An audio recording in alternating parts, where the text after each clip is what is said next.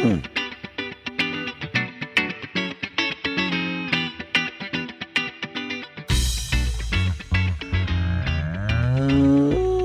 What's up, everybody? This is Dr. Joe Armstrong. You're listening to the Moos Room.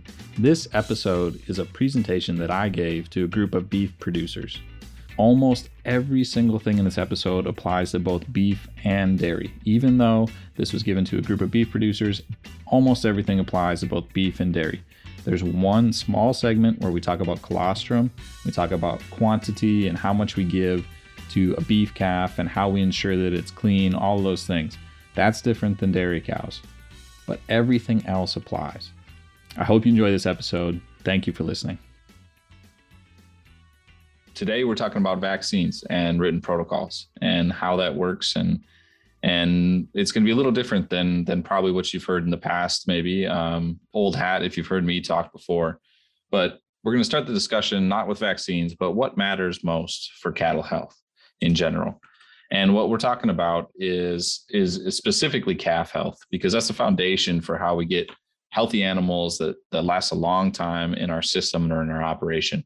So we're going to talk about the hierarchy of importance for calf health, but that also applies to lifetime performance as well. So when we look at the hierarchy of importance for calf health, it all comes down to colostrum. Colostrum is number one, both quantity and quality, how quickly you get it in, all of those things. Um, colostrum dairy, beef doesn't matter. It matters the most to these calves.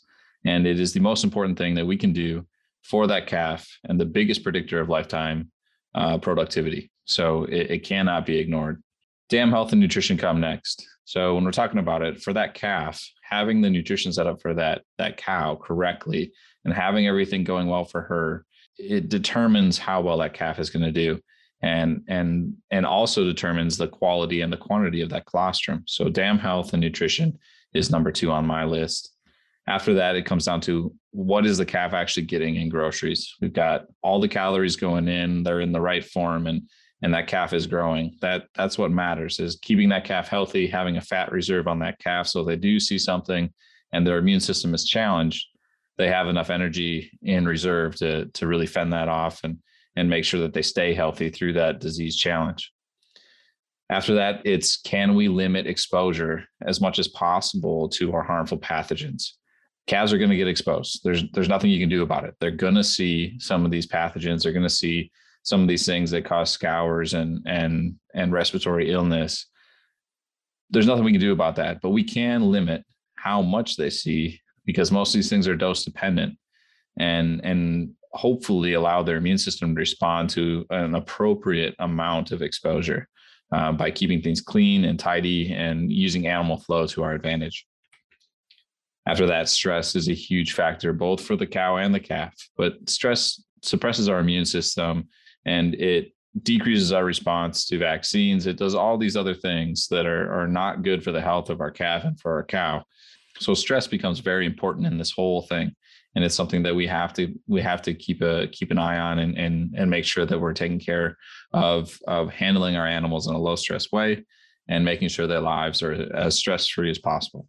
Then way down on the list, we're almost to the end of it. We've got vaccines. So vaccines given to calves. Now, I mean, I say specifically given to calves because there there are uh, vaccines that that are incredibly important, and we give them to cows, and they can affect colostrum quality um, and and so those things are are very important as well. But vaccines are way down on the list, and all these other things I truly believe are more important than those vaccines. And we'll get into a little bit of the why, but they're important. They're insurance, the risk management tools. Uh, we need them, and you should be giving them in certain situations. But they're less important than all these other management factors uh, when it comes to the health of your animals. And then lastly, I put genetics down on the bottom. And that's just a reminder to to tell me that genetics are important and we need to think about them. But I will always take a well managed, lower genetic value animal over a high genetic value animal that's been poorly managed and has not taken care of the other things on this list very well. I'll, I'll make that trade all day. So when we talk about colostrum on the beef side, when we're talking colostrum, we're talking two to four quarts within six hours of birth. Now, I mean, it's hard to know how much that calf is drinking, but that comes down to making sure that that calf is drinking uh, the cow has not rejected that calf, and you're you're observing that if you can, actually seeing that calf nurse. Um, these are the four cues of colostrum that we've taken from the dairy side quantity, quality, quickly, and squeaky clean. Uh, squeaky clean, we can have an effect on as much as you may not think it, but that comes down to mud control and making sure that those udders are clean. And it's not just the udder either; it's the belly of that that cow. I mean, it, it's anything that that calf can reach, because we all know that they don't just find the udder right away. Quantity, quality come down to nutrition. Quickly is influenced by you uh, being able to observe that calf nurse and make sure it happens. And then squeaky clean is keeping your, your animals clean and dry. So when I say take care of mom and, and nutrition wise, what we're talking about is uh, keeping our body condition stable year round. And that, that used to be something that we just thought was a given. Okay. After calving, we're going to drop body condition. And that's not necessarily true if we handle nutrition correctly and we are aiming for that five to five and a half body condition and and we can really key in on that with certain things including bunk space and water and our mineral program to make our group uniform we can manage the group as a uniform group and make targeted nutrition decisions and avoid this roller coaster ride of body condition going up and down and up and down because that's what affects us and on the dairy side what we see is that that big change in body condition after calving affects our reproduction quite a bit. So it has to apply on the beef side as well. We need to avoid that roller coaster ride. And the way we do that is having adequate bunk space, which is two feet per head in linear bunk space so that everyone can eat at the same time. No one's missing out at the bunk. Some of that comes down to separating ages as well. Uh, we don't have time to get into all of that, but water, mineral program, those are things you need to work with your veterinarian and your nutritionist to make sure those things are right. Okay, so we talk about all these things, right? We talk about colostrum, dam health, calf nutrition, calf environment, calf stress, and then finally vaccines towards the end of the list, just ahead of genetics. I think that vaccines given to calves, um, we should be striving to do that as little as possible in your system. And that's something you have to work with your veterinarian on and and really hold to that VCPR, that veterinary client patient relationship and ask your veterinarian what's right for your system. I'm personally always looking to do less and spend less and still make the whole system better. And when it comes to vaccines, you can actually do that quite often. Taking vaccines out, fixing the management problems that cause you to need those vaccines will allow you to spend less, do less, and make the whole system better. And what we're trying to do is reallocate resources. Instead of having to give two or three shots to every calf. I want you to give none and then spend that time that you would have spent giving those shots and doing all those things, working on these other things that matter more, like we talked about, that are above the vaccines on the hierarchy. Uh, big disclaimer here is that you have to work with your veterinarian. The best thing about the cattle industry to me is that it's not cookie cutter and we don't want it to be cookie cutter. I love the variety and I love that people can customize their system to their lifestyle and make the logistics work for them. So not every cattle operation is the same, and I don't want them to be. So you have to work with your veterinarian who knows your system best. These are general guidelines from me. I don't want to step on your veterinarian's toes. So please, please talk to them about uh, any of these changes that you might make as we uh, go forward in this presentation. What makes a vaccine valuable? Well, we have several criteria for giving vaccines, but what makes up the core, what we decide gets to every animal, is really focused on these things. Does the vaccine work? And how much does it cost? And then what is the risk to my herd and my animals based on how prevalent the disease is and what would happen if I wasn't protected and I was exposed to that disease? So, like I said, their risk mitigation, their insurance, and they're definitely not absolute protection. And you have to keep that in mind as you're working through this. We've all learned a lot more about vaccines in the last couple years. And what we know is that vaccines, and most of them, are not intended to prevent infection. They're intended to mitigate and decrease clinical signs if we do see the disease. What we really need to do is decide what's in our core, what should be given to every every animal, and then timing becomes important after that. So there's different types of vaccines, and there's really three. I'm oversimplifying it here. Um, there's three here: modified live vaccines, inactivated or killed vaccines, and then a combination of the two. Some of our vaccines have pieces of both. When we give a vaccine, the goal, like I said, is not to prevent infection. We can overwhelm any vaccine. We can, it's not absolute, But what we're trying to do is mitigate clinical signs when we do see that disease and make it uh, less harmful to our animals and prevent some of the the big fallouts or issues that we could have. So, what viruses, what diseases are we worried about? When it comes to respiratory viruses, we're looking at IBR, PI3, BRSV, BVD, and coronavirus. Those are the big five that I worry about. Um, most of these are found in your respiratory five way. And I know I can, I really, I promise I can count. There's IBR, PI3, BRSV, and then there's two types of BVD, which gives us our five way modified live for respiratory. Coronavirus, I think uh, bovine coronavirus is uh, assessed individually for each farm um, and something that you should talk to your veterinarian about. When we look at our intranasal vaccines, Enforce 3 and Nasalgen, those contain IBR, PI3, BRSV, and uh, but do not contain BVD. So again, something just to be aware of because BVD is one of our our big diseases that we worry about uh, that can be extremely detrimental to your cattle operation it's just something to be aware of. They're not in our intranasal vaccines, Enforce 3 or Nasalgen 3. When it comes to bacteria on the respiratory side, we worry about Mannheimia hemolytica and Pasteurella multocida. Uh, those two are the two primary ones that I worry about. To me, Mannheimia is potentially one of the bacteria that could be uh, infective and cause disease without the aid of a virus, potentially. Um, most of our diseases start with a virus and then uh, produce a secondary bacterial infection. Histophilus somni, uh, the vaccine efficacy is questionable. Again, something to talk to your veterinarian about. There's there's places for it and reasons to do it, um, but I don't consider it part of our respiratory core because the vaccine to me is not uh, effective enough. There's other other products out there, Nuplura, One Shot, those cover Mannheimia, but not Pasteurella multocida. Uh, again, something to talk to your veterinarian about. Pasteurella multocida, I personally don't worry about unless uh, we have a viral issue that's causing a secondary infection. It's nice to give get coverage for it, but if I had to choose between the two, I would vaccinate for Mannheimia before I vaccinated for Multocida. So just again, conversation to have with your veterinarian who knows your system best. On the reproductive side, uh, a lot of the same viruses apply. The big two that we worry about, IBR and BVD. IBR can cause abortions, it can cause all other things. BVD is the one that causes a persistent infection in calves.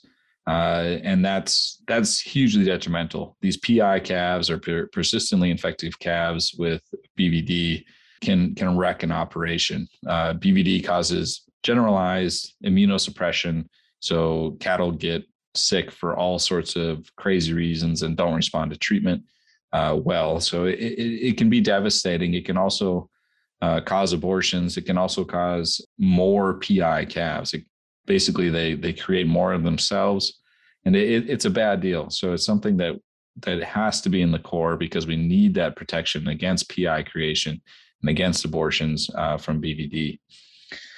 On the bacteria side, there's leptospirosis, Campylobacter brucellosis. These are all things that we worry about lepto is is somewhat controversial depending on on where you are in the country and how confined your cattle are but lepto can be found anywhere. It's carried by uh, mice and deer in their urine and usually we associate it with stagnant water uh, and and cattle will drink from anything. We know that. They'll drink from a little tiny puddle when even when there's clean nice water available. So um, keep that in mind. And, and to me, it becomes part of the core, mostly because the vaccines are so available and inexpensive uh, compared to vaccines without them that we we just need to can we need to include it. Campylobacter and brucellosis; those are things to talk to your veterinarian about, and whether or not you should be vaccinating for those. On the clostridial side, there's three big diseases, and it depends on where you are in the country and and what you need to deal with most producers are only going to deal with blackleg and tetanus. Redwater is pretty specific to swampy areas uh, in northern Minnesota, northern Wisconsin, and, and Canada. Uh, it's it's probably not something that a lot of you are going to have to worry about, but I I do like to cover it because the important thing to note is that our standard seven way clostridial vaccines don't carry all of our protection against all these different uh, bugs. When we're talking about blackleg, uh, Alpha 7, Barvac 7, UltraBac 7, those are standard protection for, for black leg. But red water doesn't necessarily isn't necessarily included right away. So that's something you have to look for. You'd be looking for a clostridium hemolyticum. That is a what you would need in that vaccine to cover for red water. Tetanus is the same way. It's not included. Uh, clostridium tetani is not included in every clostridial vaccine. So if you're banding or even if you're using a henderson tool uh, I like to have coverage for tetanus. So that's something you need to be aware of and, and know which ones are available and which vaccines contain that tetanus. So when we talk about a respiratory core, it's really that five-way viral that we we discussed before: IBR, PI3, BRSV, and the two types of BVD. When we talk about a reproductive core, all I do is add lepto to those four. So uh, that's what gives us our nine-way. We've got IBR, PI3, BRSV, two types of BVD, and then four strains of lepto. That would be our reproductive core given to all animals that are involved in reproduction, including your bull. On the Clostridium side, we, we definitely need uh, coverage, and the seven way becomes your absolute bare minimum core, should be given to all animals, including your bull. And uh, then we add the other two as necessary, either tetanus or red water. Okay, let's get into this discussion about the timing of these modified live. We can't get out of this this presentation without talking about when do we give those and why. We're using modified lives uh, in young animals to then set them up correctly later for for the options to do something else. To me, the data shows that if we set animals up correctly with modified live vaccines, so that they're set up and their immune system is ready to go, that is more effective than using killed vaccines or anything else early in life. So, modified lives are, are, incredibly important in the setup of animals, and then we have options for what we do later. When it comes to the most important vaccine on your farm, I would argue that the most important vaccine on your farm is the modified live pre breeding that you give to your heifers that pre-breeding modified live is the one that protects you against these diseases that can put you out of business when we're talking bvd ibr um, protects you from abortions and all these other things. So i tend to err on making sure that vaccine gets to heifers uh, and and that being the most important one and then we work out from there when we develop our our vaccine protocol. In terms of timing when we're talking about when to give this modified live pre-breeding uh, the bare minimum, absolute bare minimum, is, is 30 days prior to breeding. The IBR in these modified live vaccines can affect uh, reproduction in, in, a lot of ways and can affect the the ovary itself and the structures on the ovary that allow that animal to become pregnant. So we have to space it out and get it get it away from the time of breeding. Uh, 30 days is the bare minimum. I would love to see it pushed out to 45 or even 60 days before breeding and making sure that's that's when it's getting in. A lot of times we can do that uh, because we're going to be handling animals anyway for whether it's ScourBos or guardian shots when we're talking about these vaccines that we give to our, our cows to help their colostrum. Important to know 30 days bare minimum before we're breeding and preferably 45 to 60 days before uh, that bull goes in or AI. The importance of that and using modified lives in our in our calves and our younger animals, and then again at pre-breeding, is it allows us to then use a killed vaccine from then on to maintain that immunity. And their studies show that that, that is very protective and actually potentially more protective than just using modified lives all the way through. The other reason that we have to worry about how many times we've given that modified live vaccine um, before breeding is that if we've given it um, enough times and we do choose to use a modified live vaccines, there's minimal consequence to, to that decision. If you have animals that have not responded to a modified live before and they are relatively naive to those diseases and the things that are in that modified live vaccine, specifically IBR, and you give that to a pregnant animal, you can cause abortions and you will cause abortions. When I weigh the, the risks and the protection and everything else, I would prefer to set up animals correctly with a modified live and then use a killed vaccine from then on and not worry about giving a modified live to a pregnant animal. That's that's my opinion. I think it's supported by data, but there's definitely other opinions out there. Um, there's a cost uh, piece of that as well when it comes to the expense of the vaccine itself. But I love the peace of mind of giving a killed vaccine to a pregnant animal rather than a modified live. So that's the that's the way that I choose to go. I think immunity can be maintained if we do it correctly with modified lives in the beginning of life and then killed from then on. Yearly killed vaccines rather than going back to a modified live pre-breeding if we don't need to. Again, lots of opinions there. Talk to your veterinarian. All right, everybody, I'm going to stop it there. The rest of the presentation really gets heavy into diagrams and pictures. It's just not something that's going to translate well to a podcast. I hope you enjoyed the information in the episode this week.